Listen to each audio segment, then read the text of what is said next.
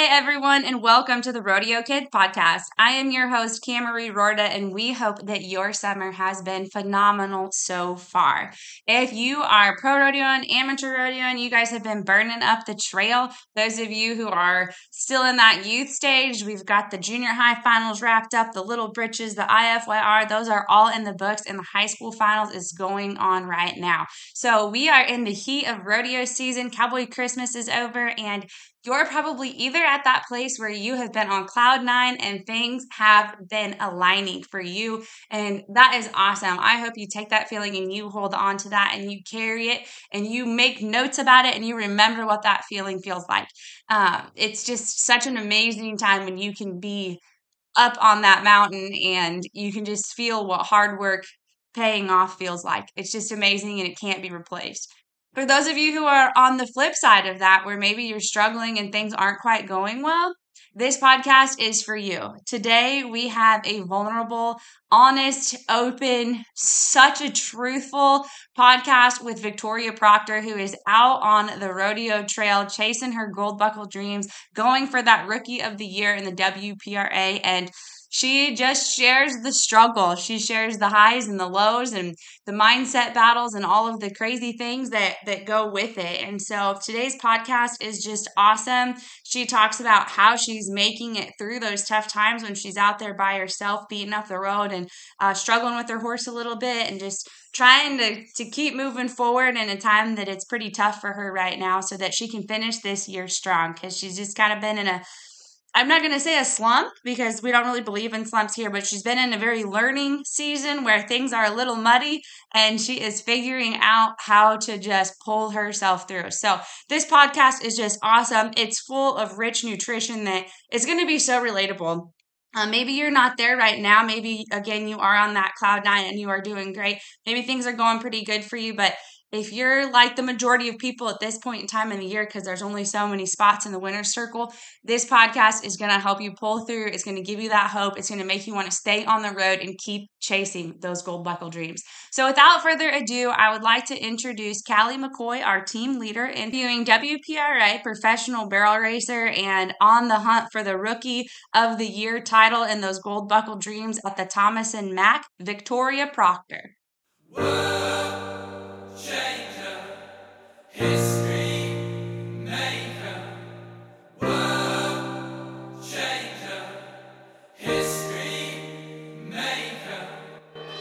Welcome to the RodeoKids.com podcast, where we empower youth to be their best selves through the values and traditions of the rodeo and Western lifestyle.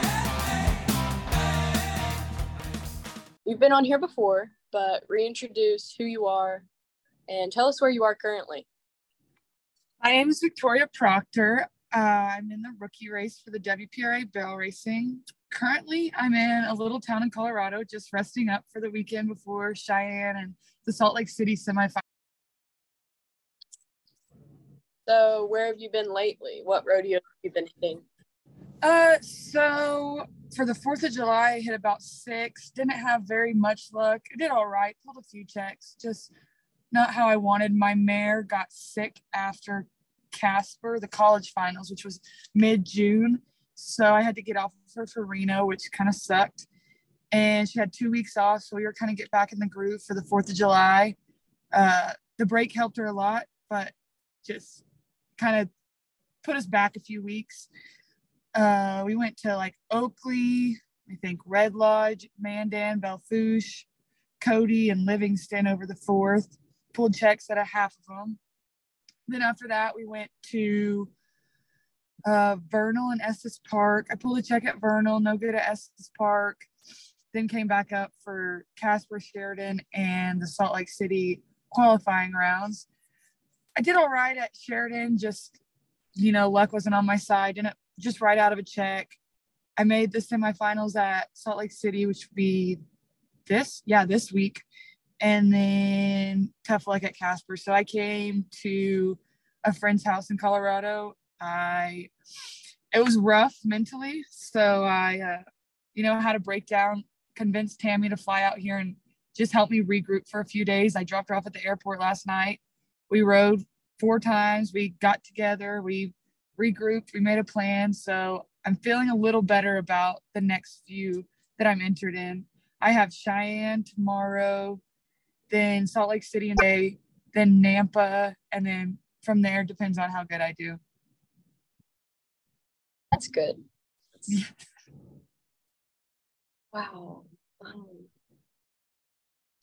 So, how long have you been on the road?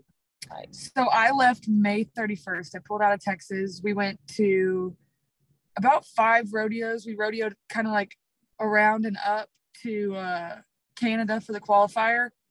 We went like we had one in Texas, one in Arkansas, a few in Oklahoma. Then we went to Kansas. That's where I got my first pro rodeo win. It was like straight sloppy mud in Kansas, which is what I love. And then we drove basically the whole way up to Canada for the qualifier. I had ground trouble at Canada, but my hauling partner Sydney Graham made Calgary, which was super fun. And then I came back. So yeah, May 31st. So almost two months.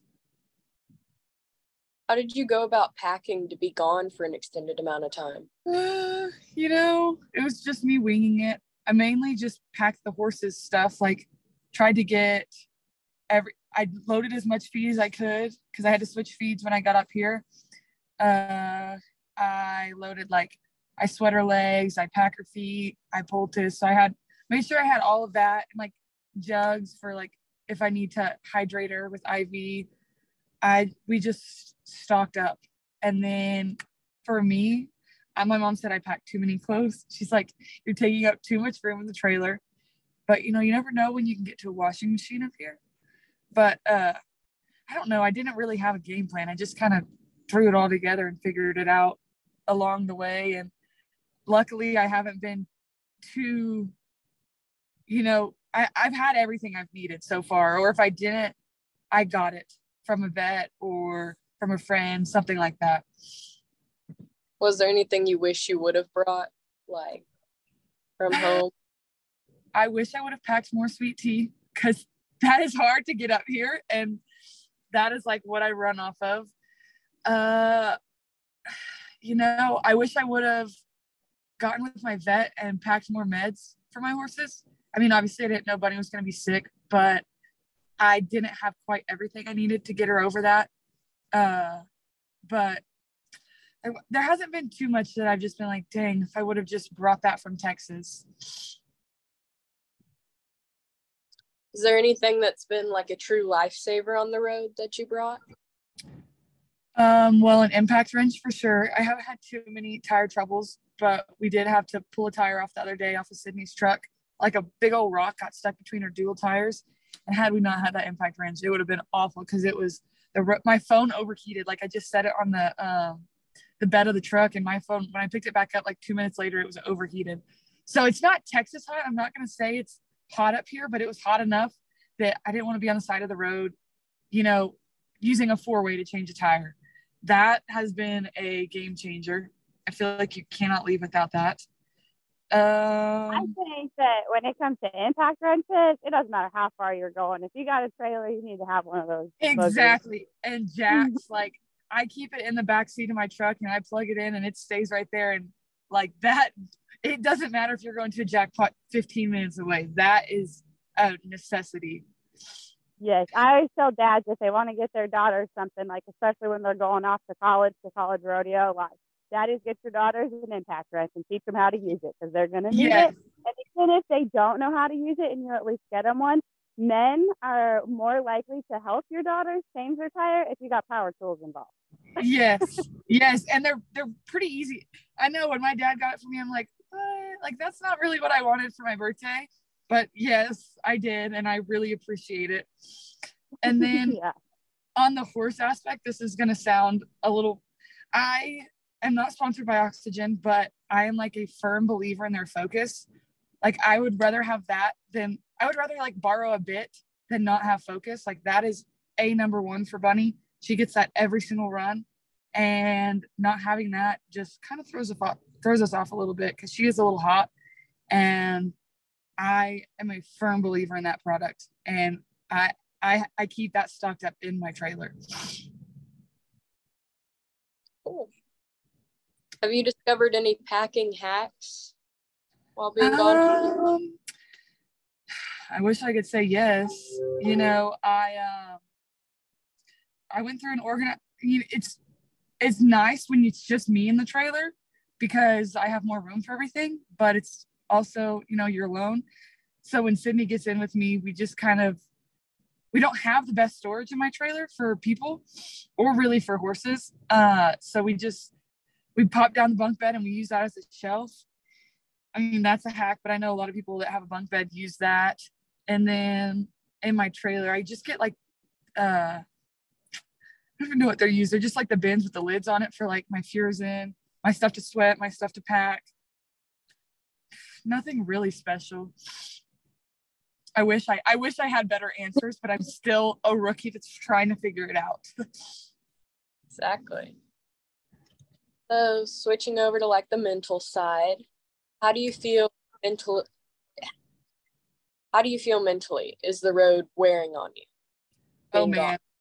Uh, I'm gonna be honest, when you texted me that day, it was like the worst. I, I like I looked at the text and I was like, I'm not gonna say no, because you know, I if I have a platform, I want to like preach about what God's done to me and you know, reach as many people as I can. But it, it was like, and it sounds dramatic, but it was just like everything had just worn me down to the point of I was driving home that day. Like I was headed to Texas and my truck broke down. And so I had to stop in Colorado or I had to leave. I had to get everything figured out and find a place in Colorado to fix my truck. And then I didn't have enough time to get to Texas and come back up for Cheyenne. And so like after Salt Lake City, I called Tammy like in tears. I was like, I cannot do this. I'm not tough enough. I like I'm not riding good. My horse isn't working good. Just everything. And she's like, Well, let's come home. Let's regroup. We will get a better like game plan, mental everything, and go back up. And I'm like, Well, if I come home, I'm not going back up. And I was just like, I just had the worst. I was just so negative. And then the next day, I had, I was like, you know what? I'm gonna run at Casper, and then I'm gonna drive 18 hours to Texas. I have five days until Cheyenne. I'll get three days in Texas, two to three days in Texas. Uh, then I'll come back up for Cheyenne. We'll see how it goes. And so I had that whole plan. And I texted Tammy. I'm like, okay, I'm gonna need you for these three days. And then I get my truck and uh, I just have issues. No one, Casper could help me. No one, like the closest that would that would be willing to help me right then and get me on the road was in Fort Collins, a great, great dealership.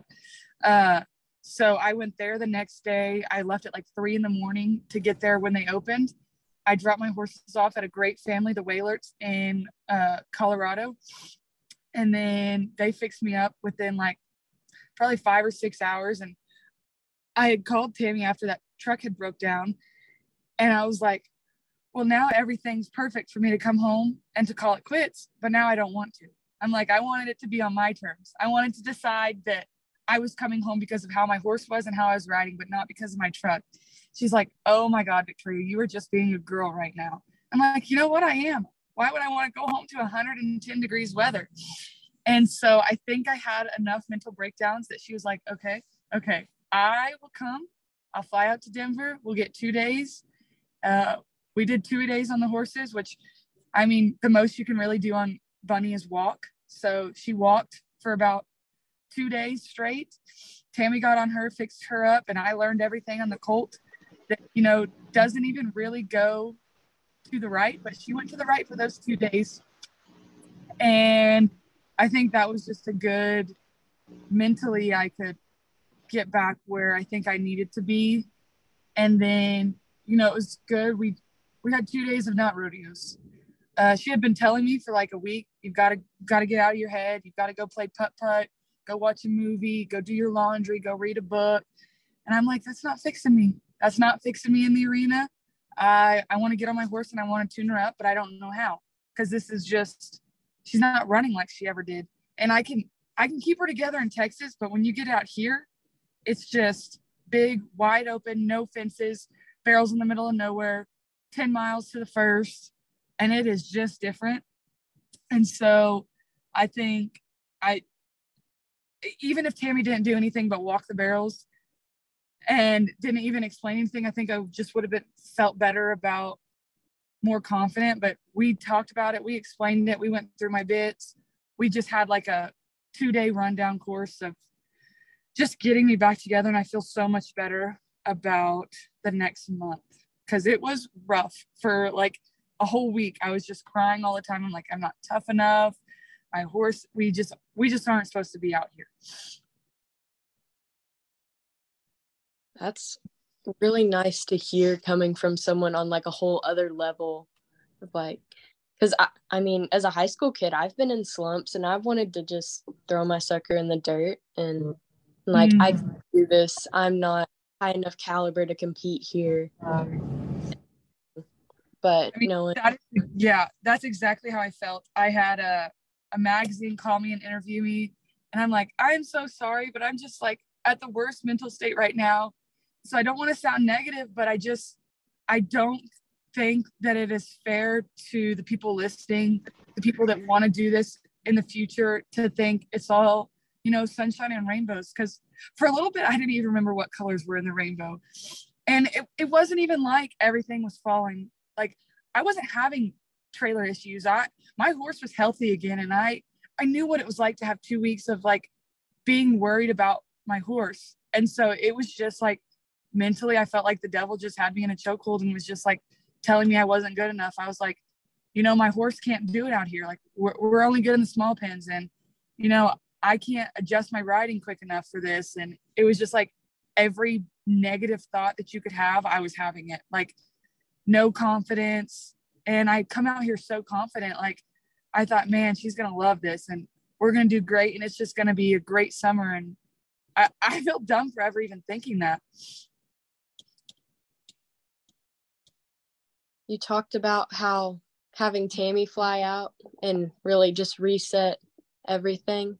I think that speaks a lot about who you surround yourself with. Yes, for sure. You know, because you're not alone out here, but when I'm, I was in a rig by myself for about a week and a half because Sydney went to Calgary and I just felt alone. I'm like, you know, everyone I'm talking to, they're they feel the same way as I do. Like I have talked to all these rail racers and they're like, I want to go home. Doesn't matter if they're winning or losing. Like, but I was like, I'm homesick, but I don't want to go home. I just want to be up here and I'm winning and I want to win. I don't want to be up here and I don't want to lose. And so to like, I told, I called Tammy the other day and I was like, are you ready to delete my number yet? She's like, no, it's fine. I remember my rookie year and how awful it was. And just, you know, that this you just have to get through this one year and it's not going to be easier but at least you're going to have like i'm going to know not to drive down the gorge or not to go when you go from vernal estes park there's an awful uh park in colorado that they'll tell you you'll just come out of your trailer crying once you drive through it and so i'm learning that. And you know i'm learning that i need to have a better mental game to even leave texas with. But you know eh, it, you you've got to have people that you can surround yourself that you know you can cry to but when you're done crying they're gonna be like all right you know you, you can't cry your way out of this. You've got to fix it. Mm-hmm. One thing um you know as you're talking about you made the comment that you got to have a better mental game when you leave texas but at the same time you don't have no idea what kind of mental game it takes until you're in it no. and one of the that I've really, um, I actually personally hired a performance, uh, mental performance coach for myself because I've just kind of felt like um, I've been struggling myself, and I thought, you know, other other sports in every aspect have something like this. You know, they have people for their brains, they have people for their bodies, they have people for the strategy. You know, they've got uh, this huge support system that is right by their side, 24 7, cooking their food, cleaning their house. I mean, and in rodeo, we don't have that. And so just trying to to do what I can to set that up. And so anyway, I I hired this, this guy and I have weekly meetings with him. And one of the things the last couple weeks that he's really kind of hit home for me is he he said he's been reading this book. It's called I think it's called The Gap and the Gain, mm-hmm. and it talks about how so often we focus on the gap, where we're at and where we wish we were. And there's this gap, and there's always going to be that gap because where we want to be is always changing as we grow. But if you focus on the gain, then you can see how far you've come and like how many lessons you've already learned and you know where you started last year to where you are this year. And if you focus on just a little bit of progress every single time like no my i, I haven't roped cows very well. My horse has been really inconsistent but i have gotten to where i'm in control of my runs instead of letting my my fear of what my horse is going to do control them like now it's like okay my horse did that but i know i did the right step um, and so focusing on that progress and focusing on how much I've gained in my mental game, even though I'm not seeing the outcome quite yet, uh, it's just really helped change my mindset this last uh, couple of weeks and and helped me want to stick to it, even though it's it's that time of year where you're either winning and killing it, loving it, and hungry for it, or or even winning and still wanting to go home, or you're just kind of on the struggle bus and trying to figure out how to make it better. So, yeah, I really like that yeah, and it doesn't matter if you're pro rodeo and amateur rodeo, and if, if you're out there and you're going after a big goal, like there, there's struggles, and it's, it's you're only human, you know, and and as you said, you're a rookie, and you're out there fighting a big bad world and a and uh, trying to conquer this big beast, and doing it alone can it can feel lonely, but you're not. You know, everybody who's listening to this is certainly cheering you on and looking forward to seeing you be successful because of your um, just your willingness you. to share and to grow is awesome. Thank you. You bet. I just thought that was really cool. The gap and the gain. No, I love that. And you know, when I left College Station for the summer, I my rodeo, my assistant rodeo coach, uh, Roger Hanagriff, he had bought books for all of us. And I couldn't make the meeting with the team. So I met with him privately and we talked about the mental game and he gave me this book and it was really good and he had told me he's like you know like i feel like you've got the best mental game of like most college students i ever see because you'll be at the college rodeos and you'll be you know helping someone in the back or you'll be laughing in the corner and they'll be like all right victoria it's your turn and you'll just walk up like it's no big deal. And he's like i just think you have a great mental game and like i really appreciated that.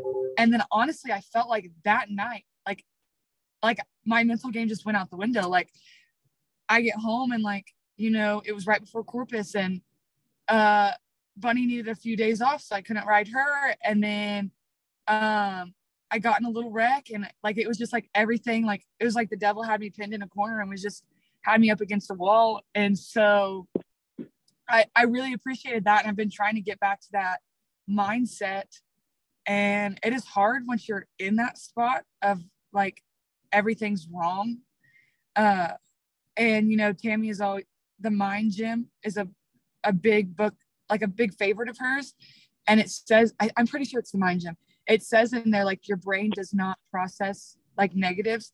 Like if you say do not hit a barrel going into the alley all your brain processes is do hit a barrel because like those negatives don't go through and like there's a science behind it. And so at some point you've got to decide like you are going to go in there and you're going to make a pretty run. It doesn't matter if like hitting a barrel just shouldn't be what you think about or so i've been trying to get back to just the positive mindset and where i think i need to be and you know it's just i talked with I stay at this great place in Casper, Wyoming. I love their family so much. It's Dylan and Rachel Whalert. Uh, I had talked to her that morning and I was like, you know, I'm just in a slump. Uh, like, I want to go home. I want to go home. And I probably vented to her for so long. And, you know, throughout the day, that was when I told Tammy, well, I don't want to go home anymore. And it was just like something flipped in me. And I was like, I don't want to go home anymore. And I had Casper that night, and Rachel was like, Can I go with you? I would love to take the kids to the carnival. I'm like, Please, I would love a distraction. And we had talked on the way there, and she's like, Man, when you were talking to me, all I could think was, Please, God, give this girl the strength to keep going. And like she told me, she prayed for me right then. She prayed for me when she got to her house. And like that almost brought me to tears because that means so much to me that, you know, we're not strangers at all. Like, I, I, but she's not like I feel like she's family to me, but we have barely known each other. And for her to like feel so compelled to praise to pray to God and then like that day I felt something flip in me and I was like, I'm not going home. Like she was like, you know, girls pray and they go their whole lives and they never have a horse that can get you get them where you are right now with your horse. And I'm like, you're right. Like, and you know, I could say I want to come back out here next summer and God might not have that in his plans. I've I've walked out and you know had a healthy horse at three and had one that we and that same horse buried at seven. So if God wants to, he will, but your plan doesn't always line up with God. And that was like that like touched my heart because it was like I felt God in me and he told me like you you cannot go home. You cannot go home. You've got this horse, you've got to stick it out a little longer. It it takes a long time figure out these pans and I've been comparing myself to other people and other horses and just like I've had to step back and just realize that God put me here for a reason. And that's like a lot of the reason why I'm like, if I have, I, I don't think I'm anybody. I think my mare's great. And I think everyone talks to me because they want to, they want to know the mare's story. But if I have a platform to just even tell one person about what God's done for me, then I want to, I want to do it. Awesome. And thank you. Yes, of course. Chills. Absolutely. That's what I, I like. I, we were driving and I was like crying. She's like, I just went to my house. And right then I'm like, please God, please God, please give this girl the strength to keep going. And I was like, wow, like that means a lot because something in me flipped. Like I went to town and that dealership in Casper was not nice. And I was like, I don't know what I'm going to do. I can't find anyone to fix my truck and I've got 200 miles until I can't move it anymore. And or that's what they were thinking. Luckily it wasn't the truth and i'm like everything is telling me to go home. Everything's telling me for my brother to bring up a truck here and we just limp everything home and it'd be so much easier to go home. And i was like no i, I don't want to go home anymore. Like like just i want to stay out here. And i i don't know that just is so crazy to me. Just how fast god can work when you know he wants something like that Incredible. I want to, like, as you were talking about just a little bit ago, you know, having somebody pray for you. Uh, one of the things that I, I read a book and it's, it's called The Power of the Praying Wife, but we've taken that and uh, applied it to some other areas of life. And one of the chapters in that book, it really talks about just having a group of people that you really trust, whether it's one or two or three, uh, of prayer warriors. And I have two best friends, and, and I had never done this myself. So it was kind of a step outside of my comfort zone, but I felt called to do it and to share it with them. And so I got them each a copy of the book and shared with them about like having these prayer warriors. And they're just people that you trust to not judge you, but to just be able to talk to. And when you're having that day and they can say, Hey, what's going on? What can I pray for you about? What can I pray with you about? And we text prayers back and forth and sometimes it's a phone call sometimes it's a facetime of just sharing what's going on what's on our heart and what's on our heart and what's what we're feeling isn't always true you know there's facts and then there's feelings and they're not the same most of the time. Uh, but just being able one to get it out there like you were talking about being able to vent and to share with somebody who wasn't judging you who wasn't trying to say you're right or wrong or anything.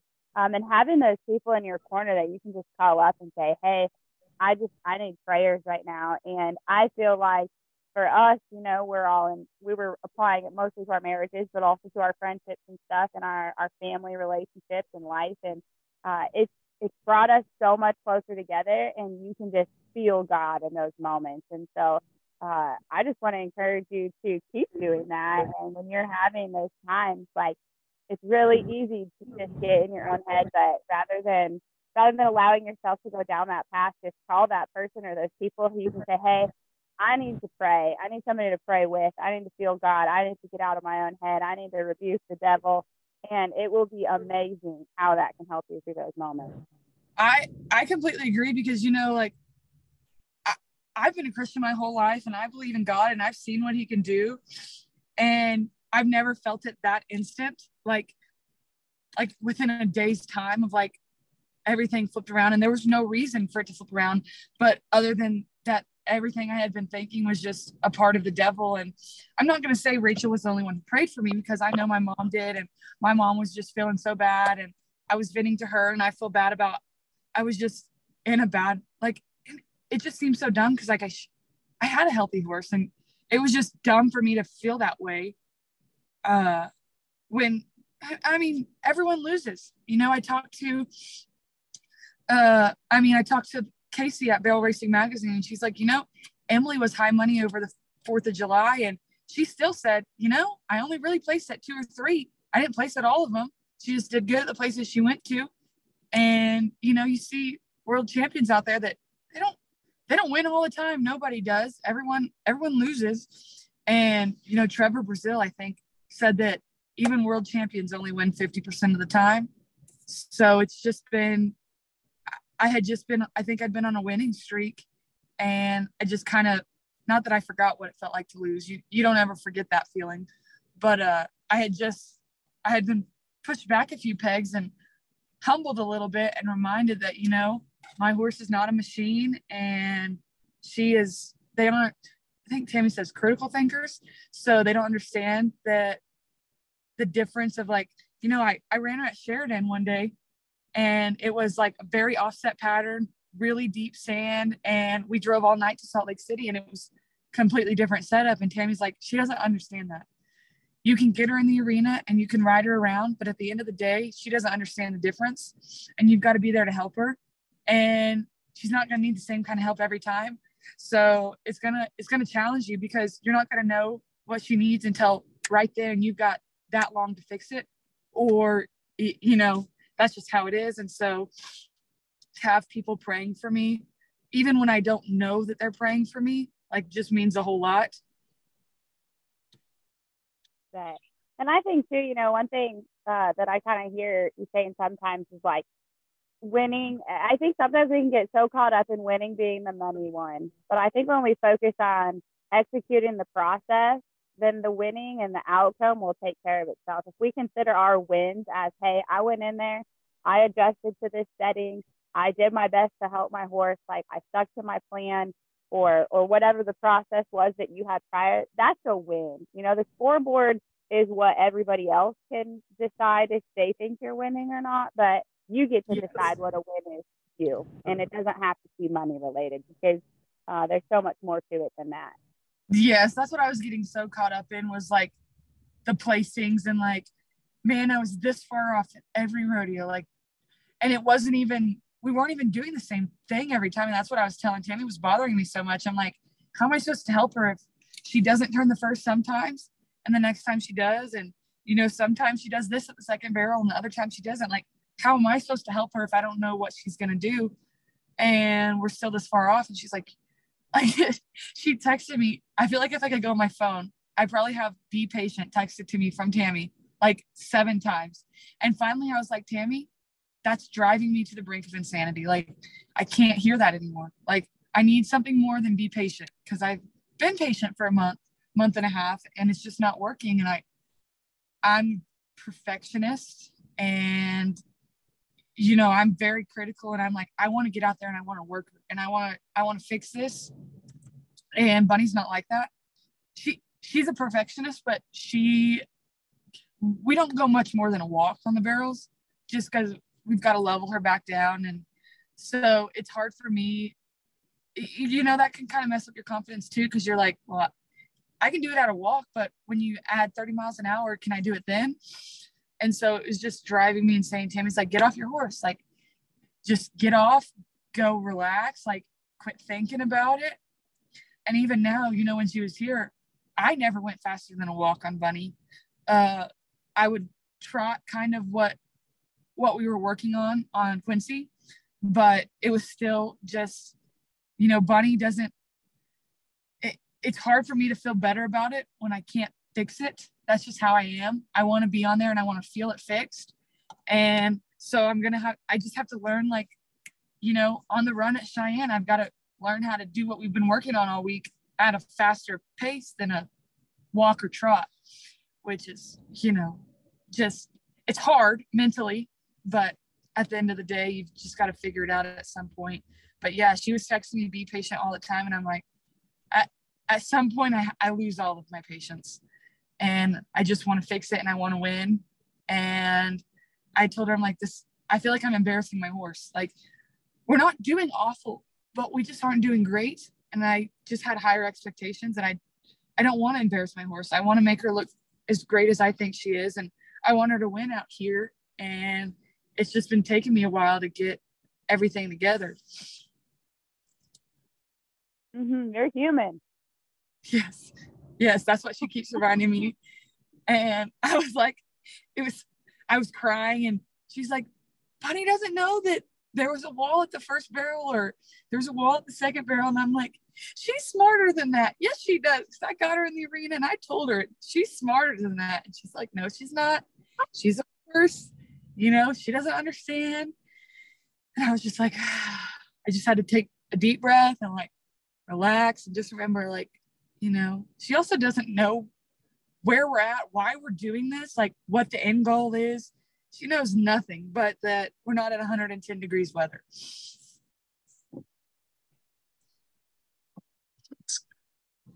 Why it's so important to have such a good relationship with your horse in the way that you and Bunny do, that you know each other in the way that you. And you know, we for about a week we were like not on the right. Like she was getting mad at me. Uh, she's very sassy and she's she's got a personality and you know that's why a lot of people don't get along with her. And we were just butting heads for a week and i'm like this is ridiculous. Like come on like i'm trying to help you. You're trying to help me. And so like it wasn't all perfect. It was like you know when you get in fights with your boyfriend like we were we were arguing for like a week. And you know she'd get mad at me and i'm like because i would separate them to feed and she'd get mad and i'm like so it wasn't always perfect. Like she is still a horse with an attitude and I'm still a, a 21 year old girl with an attitude. So we do butt heads every now and then, but I do feel like we know each other well enough that, you know, sometimes we just, sometimes she doesn't need to be rode and I need to get off of her because I'm just going to argue with her and she's just going to argue with me. But I, I do feel like I know her a lot better through the summer and I'm learning so much about her that I never knew before. So have you been running multiple horses over the summer or is it just mainly Bunny? So um I have Bunny and Quincy out here. I ran Quincy at the Calgary qualifier too because you can enter horses and she did really good. We just were just out of making the short go. Uh and then I kept her in Casper. I, I really wanted to run on the last go at Casper since I wasn't making the short go. Uh, but I am 99% on Bunny just whenever, like when she was out at Reno I got on Quincy, but Quincy's not. She like, I think her third rodeo ever was the rookie roundup, and that was probably her third perf ever. And so Reno was a lot for her because Reno's a lot for seasoned rodeo horses. Everyone says that, but you don't know that till you get there, and it is a hundred miles to the first barrel, and it is a packed perf, and you're walking through people, and it was a lot for you know. I call her a colt. She's not technically a colt, but she's probably going to be a cult till she's nine in my book because she just is a late mature. And so I ran her at Reno and I thought she did fabulous. Uh, but other than that, now that Bunny's been healthy, I stay on her. Just, I, I would love to run Quincy more. And I hope next year that when I come out here, I split it more on them. But Bunny likes Bunny likes being hauled hard and running a lot. That that's that's what she thrives at. And you know, Bunny's the reason I'm out here. So I, I stay on Bunny as much as I can. If she needs a break, I have something to get on. Uh, and you know, she'll tell me if she needs a break. But since we've got her better, I I can thank uh, Dr. Cody Johnson at Elgin, Tammy, and Dr. Don Lee with Double X uh, for getting her back uh, to feeling good. We just haven't, thank God, we haven't fallen back to where she needs breaks or anything. And she's happy and healthy and she's like she, I want to say she's running she's not running bad. She's got she's healthy and you know she's got the air and we have the pieces. We just haven't put them all together in one run yet. And so I have been predominantly staying on her and jackpotting on Quincy just in case I've got to pull her out for something. But no, I I'm a one horse one horse band right now for the most part. How are you keeping both of them at their best, hauling for such a time? Um, you know, Quincy is I never thought she, she didn't haul good in Texas. So I didn't think it was going to be good out here, but she, we call her the garbage gut. Like she gets leftovers. Like if Bunny doesn't eat, that's her next meal. Uh, she will, I mean, she drinks like nothing else. I mean, she just, and she'll lay down tied up at the trailer. She'll roll tied up at the trailer. Like if I'm worried that she's to lay down on rocks, I have to tie her head up. She hauls fabulous. And then I will just ride her in the open arenas or I'll pony her with Bunny. Uh, she's probably not in the greatest shape she could be in just because I don't run her that much. Uh, and then Bunny, you know, a lot of the, I'm like, I could look at my schedule. A lot of it is, you know, running almost every day. And so when it's like that, uh, I try to stay up for as much as I can, but I I was trained by Tammy Fisher, and you get in that arena every time you can. So if I get, she'll be ridden twice a day if I if the arena's open, and I mean all I do is walk. That's that's mainly her. You know, I, I hate it as a you know analytical thinker and everything. I I want to like trot and I want to lope and I want to set everything up, but she just she can't do that. And so like I know we drove all night one night over the fourth and we ran at Mandan, unsaddled, water, we sweated legs, everything. And then we drove all night to Cody. We got to Cody at five.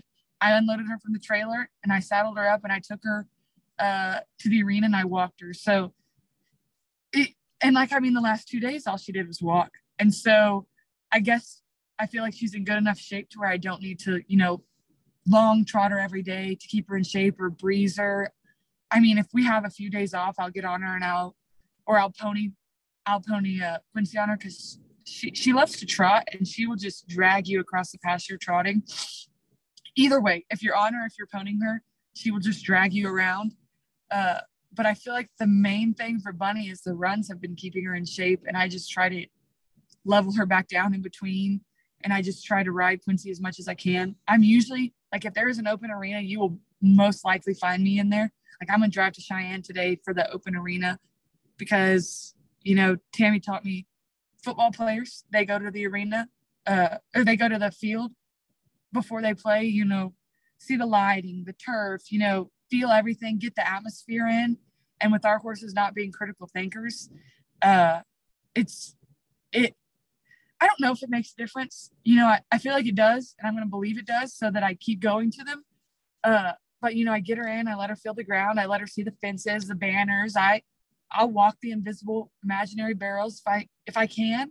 Uh and you know, just seeing the setup and like where the light's shining and what it's like, what the alley's like. You know, the alley is uh I fight that a lot on Bunny just because she doesn't she's not a calm horse and she likes to take off from the back 40 and like at Cheyenne you cannot do that or you'll be out of horse before you get to the first barrel and so I try to get her in there and just remind her, you know, every time we're in the arena doesn't mean we're going fast.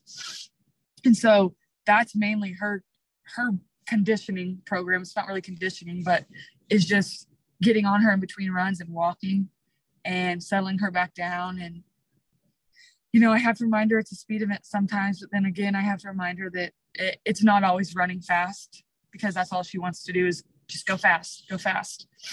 Uh, and so I, I could do better with Quincy. I feel like sometimes I get distracted with Bunny and I, I feel bad because I think Quincy deserves a little better. And I, I try to find as many jackpots as I can to go to. Uh, but I think when I get home and I can focus on Quincy and Clifford, Quincy's going to be in a lot better shape. But, you know, on the road, I talked to Tammy about this yesterday. Quincy has matured more two months on the road than she did two years in Texas. Like, she is a totally different horse. Uh, and so I feel like even at the end of the summer, if I didn't get very far with her in the arena, I got super far with her just outside of it. And she grew up a lot and she she doesn't act like the baby that I left home with. I really like that you said, you know, that you get in the arena. I think when I was pro rodeoing myself, one of the best things that I could do for my horse was get out there and let him feel the ground before so that he would know if it's muddy or if it's clay or if it's sand. And um, like I would walk the stakes. You can't walk them on your horse, but you can walk around them on foot. And doing that kind of stuff, I feel like like that was a game changer for me in making sure that I also in my brain and my subconscious were working for me instead of against me. And Um, I think it also helps you set yourself up for the next time that you're going to be competing at that same arena when you have done more homework than just your run.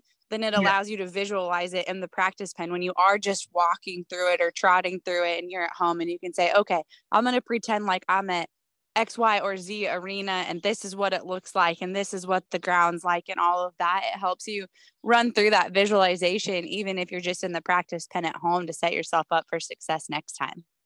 I 100% agree. I mean, like, what Tammy and I, like, we'll be going to an arena we've gone to 15,000 times before, and we will still get in the arena. And, you know, we'll, we'll, what, I mean, yeah, you can't walk around the stakes. So we walk past the stakes and we go just like to get them to the fence. And I, I mean, I told Tim, like, there's a college rodeo that I had to leave, like, I think a day early to get in the arena. And I'm like, but I'm doing this because Tammy Fisher just makes me think that I need to get in the arena to win. And she just laughed at that. But uh, I don't know. That's, I, I am almost in every single arena out here. Like Livingston, I got in. Uh, Strong City, Kansas was the one I won and it had been dry for all the slacks and perfs and it downpoured like two hours before my perf and they had not drugged the ground so there was like all the from slack had made rests around the barrels and i didn't know what it was like wet so i saddled my horse up and i went in there and i loped her around and i'm like this is great we're gonna run we're gonna try to get a check and then she ended up winning it by two tenths uh so i i'm the one that gets in the arena and like cheyenne it's it's not always convenient to, you know, it's not going to be convenient to drive an hour to Cheyenne and then drive an hour back. But if that's what it takes to, you know, place or get me back to the semifinals, then why wouldn't I? Because it's not going to well, hurt, hurt her.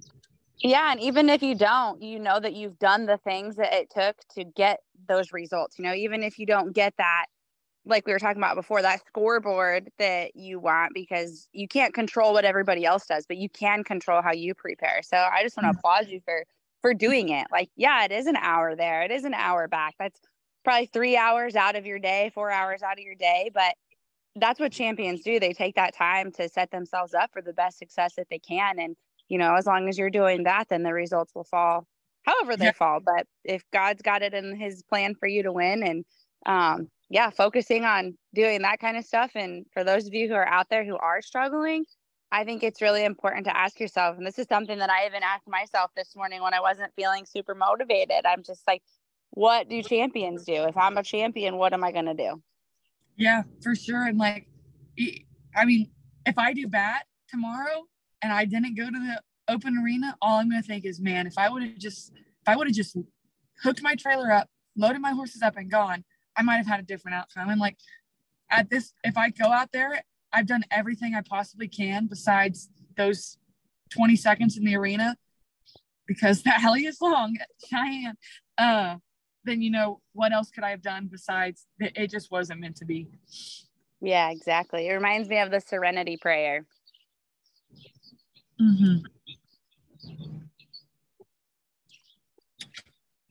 And doing things like that I think really helps with my mental game, knowing that I could I did everything I possibly could have done. Yes. I didn't leave anything on the table. Exactly. And you know, there was I, I mean, I'm gonna I'm probably gonna work Quincy. She goes to the left, but you know, she was she started to the right. So I'll probably just work her to the right because I can go faster than a walk on her and just I, have been struggling with where my hands and my body needs to be. I mean, at Salt Lake City, if anyone saw me, they probably thought I was like a toddler because Tammy had texted me after Sheridan. She's like, "Oh my God, your feet are so far back and your body is so far forward, and you're riding awful."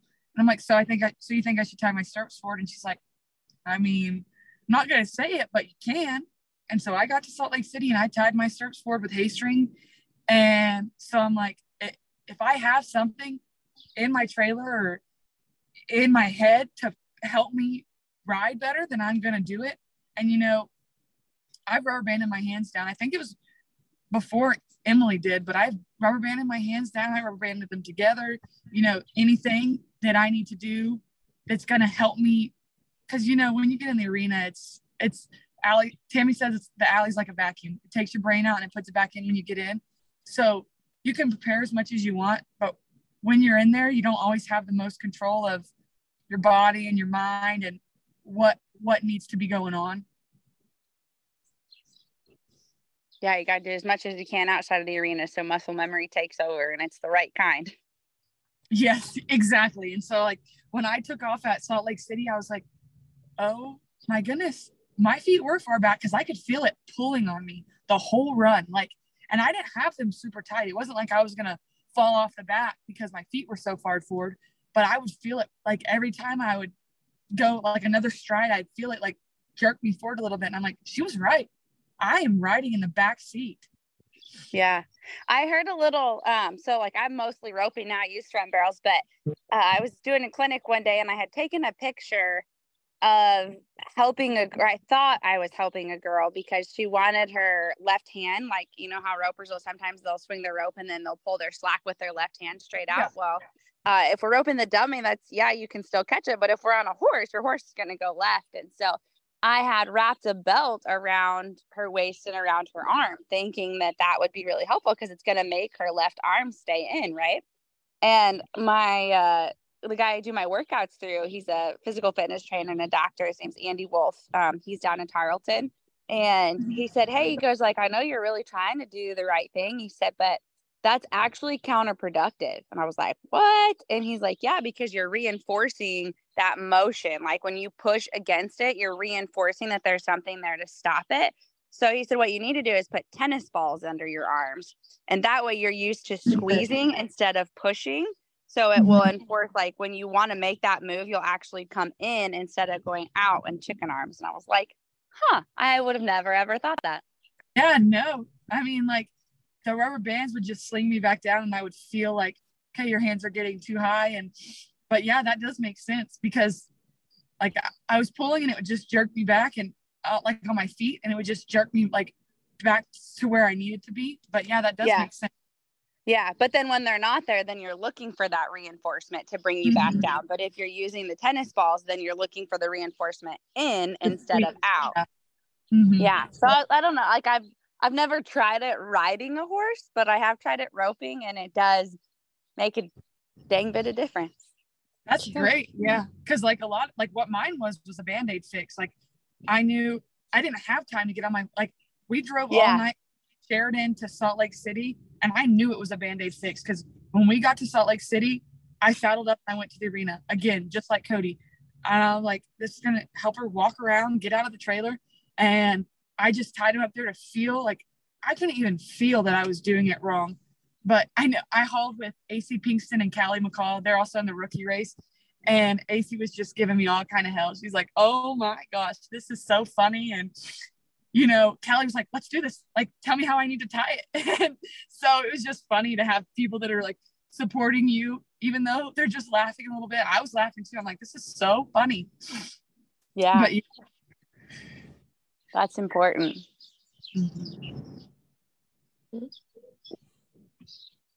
So, what have been your favorite memories made this summer? Oh my goodness. I have a list on my phone. uh, I hauled with Sydney Graham, and it has just been like the craziest. I'm, I'm pulling out the list. It has just been the crazy, like just so many weird things. I can't even think of what exactly is the funniest. Uh, I mean, you know, we Canada. I don't know if y'all have been to Canada, but that is like a weird. Like you go there and the pumps are weird, and the pedestrians like they they don't they don't hesitate. They will just drive in front of your trailer. And I was turning and I had the right of way, and this pedestrian just drives right in front of me. Uh, but yeah, I don't even know what my. It, it's just been so just so many things. Don't even know. The worst part, I can tell you, the worst part was uh when my dog was taken at uh, Livingston. That that got me. Uh, that was when I was like, okay, I'm going home. It was the Fourth of July. I'm like, I'm going home uh, the Canadian border agent, or he wasn't Canadian, he was the American border agent. We laughed for like three days because he was so funny. Um, we have been stranded on the side of the road because we can't find a place to stay. I don't even know what the funniest thing is. I had a lot of fun hauling with uh, Callie and AC to. It was an all night drive, which is it, miserable.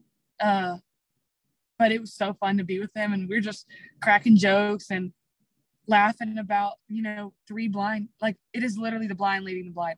All three of us don't know what we're doing, where we're going, nothing. And it is just three of us blind leading the blind. I don't even know. I think it's hilarious when Quincy lays down while she's tied up. I've never seen a horse do that before. I what the funniest thing. It's just been fun hauling Sydney. Like she's funny, and she's my cousin, so you know we get along and we argue, but then we're just right back to getting along. And I don't know. It's it. There's been a lot of fun. Like I'm not gonna get on here and say that the summer has been awful and miserable and nothing's been good at it. We've had a lot of fun, and there have been a lot of funny memories that you know we were probably crying in the in the moment, but now looking back, it's just hilarious. There's just not one big thing that I think sticks out the most. It like all of the funny stories are like we were we were crying in the moment, and we had Quincy is like my guard dog. Uh, it's really bad. I'm trying to fix it, but uh, she doesn't like horses near Bunny and she will just flat out double barrel kick. And so when we we first left for the summer, Tio is Sydney's horse. He had never been turned out with a horse at all. He's 16, never been turned out with another horse. He'd been very sheltered. And so we set our panels up separately. Like we would set them around my trailer and then we'd run a panel through the middle. And every single night for like almost a week at 2 to 3 a.m. on the dot, the trailer would shake and we would jump out. I mean, we would be in pajamas, like straight pajamas, and it'd be pitch black outside. And Quincy would have the panels over, and she had him cornered in the back because he really liked Bunny. And Quincy just Quincy does not like horses next to Bunny. She is like they're tied together. We can't tie horses when they're together because she will kick them. And so we have laughed about that all summer because now they're all three best friends. But for five days, Quincy had to take Tio to the corner. We t- take him to the bathroom, like you know parents do with their kids, and just him up in the corner and be like, this is enough. You can't look at her. That's been one of the funny, funniest things because it would just be barely a shake on the trailer and we would be falling at the bottom and we would just know immediately Quincy had taken down the panels and gone to Tio. Do you have any advice mm. for setting out on their first summer run? Mm. um, bring an impact yeah bring an impact you know stock up your medicine uh the support system i think is the main thing like honestly it's probably the biggest because when you're gonna feel like you want to quit like it doesn't matter if you have rolo if you have sister if you have the best horse in the business you're you're gonna want to you're gonna want to come home at some point and quit because it is not always to be peaches and roses and so i think the support system is the biggest. And you know, Tammy never told me, don't come home. Like that was, she never said, don't come home. Uh, she like knew that uh, she knows me well enough that I'm like, I'm stubborn enough. I'm to do what I decide to do regardless. She just said, if you come home, we are regrouping and you're sending me back up there because I did not train quitter. And so like having a support system, I think yes, like my family has helped me a lot, but at the end of the day, they have never been on the road the way that I am or the way that Tammy has been for, dude, I'm sure she's been on the road for 20 years, 20, 30 years. And it's just different when you get out here. And so having someone that has done it before and knows the struggles, I think is the biggest thing because I would have been home the the second I got there, I would have drove straight home and I would not have come back. Like it, it would have been done from there. And so I think having someone that's just supportive, uh, you know, not exactly telling you what to do, but but pointing you in the right direction you need to be in. Uh, but I um, I wish I had better advice, but I still have not figured it out myself. I think that's great advice. I, I think your support system and like and like having a strong faith with God and you know praying to him and just trying to you know follow his plan is the big thing mm-hmm. i love that you think the support system that is such a big thing in what yeah and you know yeah you leave and you just don't even i mean i left with too much confidence and it was i i got out here and i uh Barrel Racing Magazine was like, "What's three things you would tell somebody?" And I, I didn't even really know my three things.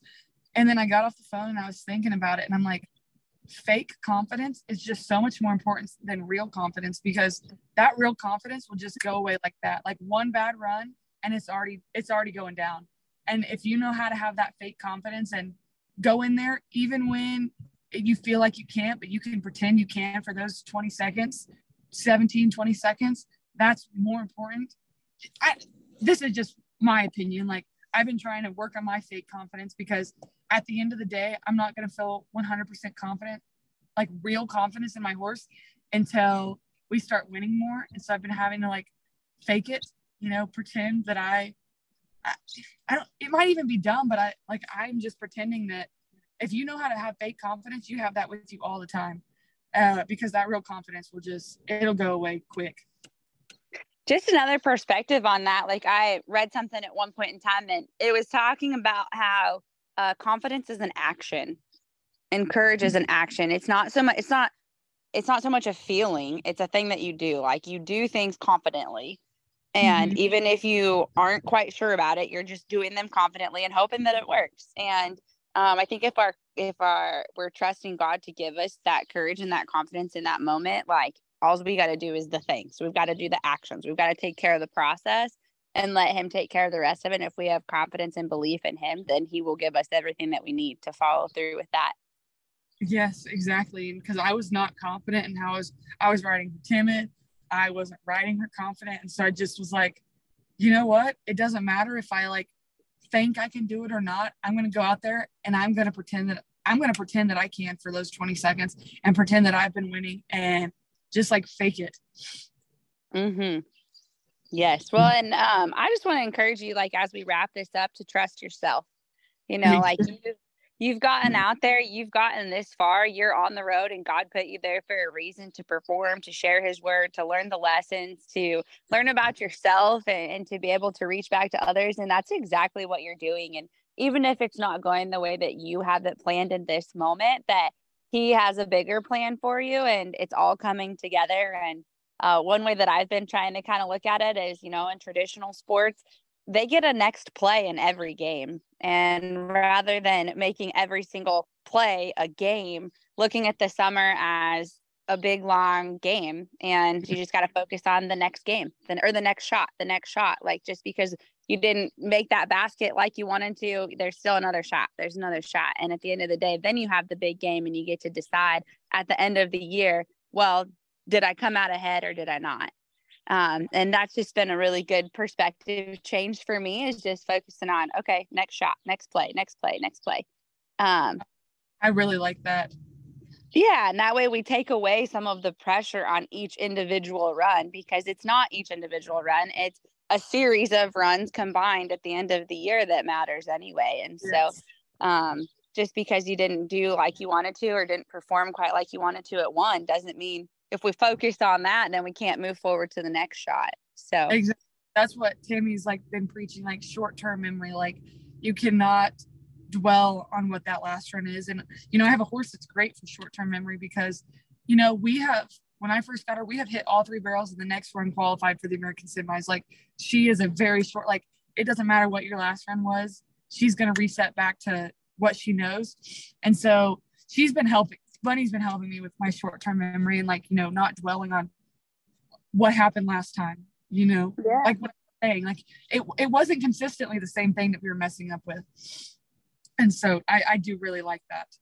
Yeah. Like I say, I mean, just what you said, you know, it's, it's you and her both. You went and hit three barrels, and then you and her both went and made the American. Like, it's not just her doing it either. You were able to have yeah. that short term memory as well. So you've got just as much going for you as she does. And I know that she's the one that Thank that you're you. riding and she's the one who has the speed, but you're the jockey and you're the one that she trusts. And so um, just as we wrap this up, I would um, I'd like to pray with you on here and uh, just encourage you and then we'll call her good. All right, I'll say a prayer for you. Yes. Lord, today I just want to thank you for bringing us together. Thank you for the relationship that Kalli and Victoria have that um, have allowed you to be here in, this podcast and allow them both to be here and to share their word and to share their lessons and and to just I just want to encourage Victoria to continue going out going after dreams that you put in her heart Lord because we know that you did it for a reason. And Lord we rebuke the devil from those thoughts that that jump in there and that want to cause problems and give her doubt and fear and worry. And Lord just I just pray that you cover her and encourage and confidence in your glory and your purpose and your path because, Lord, you have a reason for everything that she's doing. And I just pray that you protect her horse and protect her and her horses and her vehicle and her rig and just let her finish out this season strong and just help her to have that short term memory loss and to focus on the next shot and the next play. And Lord, just let her know how many people she's inspiring by being vulnerable and by sharing her experience that it may seem right now like she's in it alone, but Lord, there are so many people rooting for her just because of her willingness to share what she shared today. And and I just pray that as she shares that and she gets it out of the world and that she gets it out of her body and out of her mind and and that she's able to focus on on the good things and the good path in in your way lord thank you so much for this opportunity and let her go win we want her to win on the scoreboard, but more importantly, we want her to win in the process and continue to win for you, Lord. Thank you for everything that you've done for us. Amen. Amen. Thank you. That was so good. You're welcome. Well, we're rooting for you and we know you can do it. Thank you so much. Mm-hmm. Kalli, you got anything else? Thank you for coming and being on. I oh, know anytime few weeks for sure, but taking the time to talk to us is great. Yeah, anytime. So, Thank y'all for having me. You bet. And if you ever need anybody to pray for you or pray with you, go ahead and give us a call. We're here for you. Thank you so much. I it you really bet. means a lot. Yes, you bet. Have a great day. Y'all too. Bye. Bye.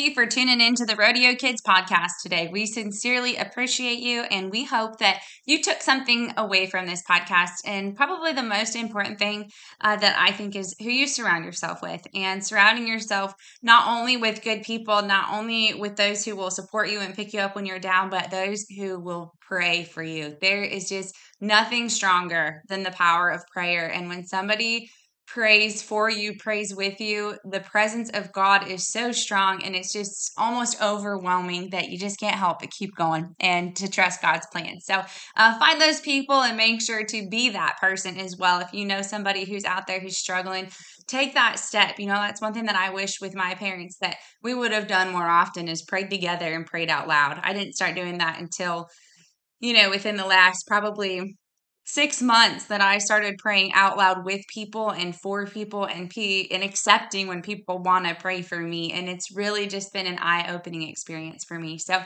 I just want to encourage you to continue doing that. And we also want you to head on over to rodeokids.com backslash scholarships and fill out that scholarship application if you have a clinic, a camp, or an educational opportunity that you are looking to attend. You will not regret learning from people who have more experience than you or who can just see something that you are maybe missing with your horsemanship, with yourself, with your style. It might just be the tiniest little thing, but guys, I'm telling you, that tiny little thing can make a world of difference. So if you are looking to get that competitive advantage, if you're looking for that educational opportunity, rodeokids.com backslash scholarships we will be giving away our July scholarship next Monday. That'll be on July 31st, excuse me, July 31st, the last Monday in July. Um, once you sign up, if your name is not selected, you're still in there for as long as your clinic uh, is still ahead of the um, the drawing and then you also have opportunities to apply again after that if the clinic you wanted to go to has already passed you can sign up again. So head on over to rodeokids.com and check out the scholarship application form hit submit and pay attention because you might get drawn. Safe travels to everybody. Good luck and god bless while chasing your gold buckle dreams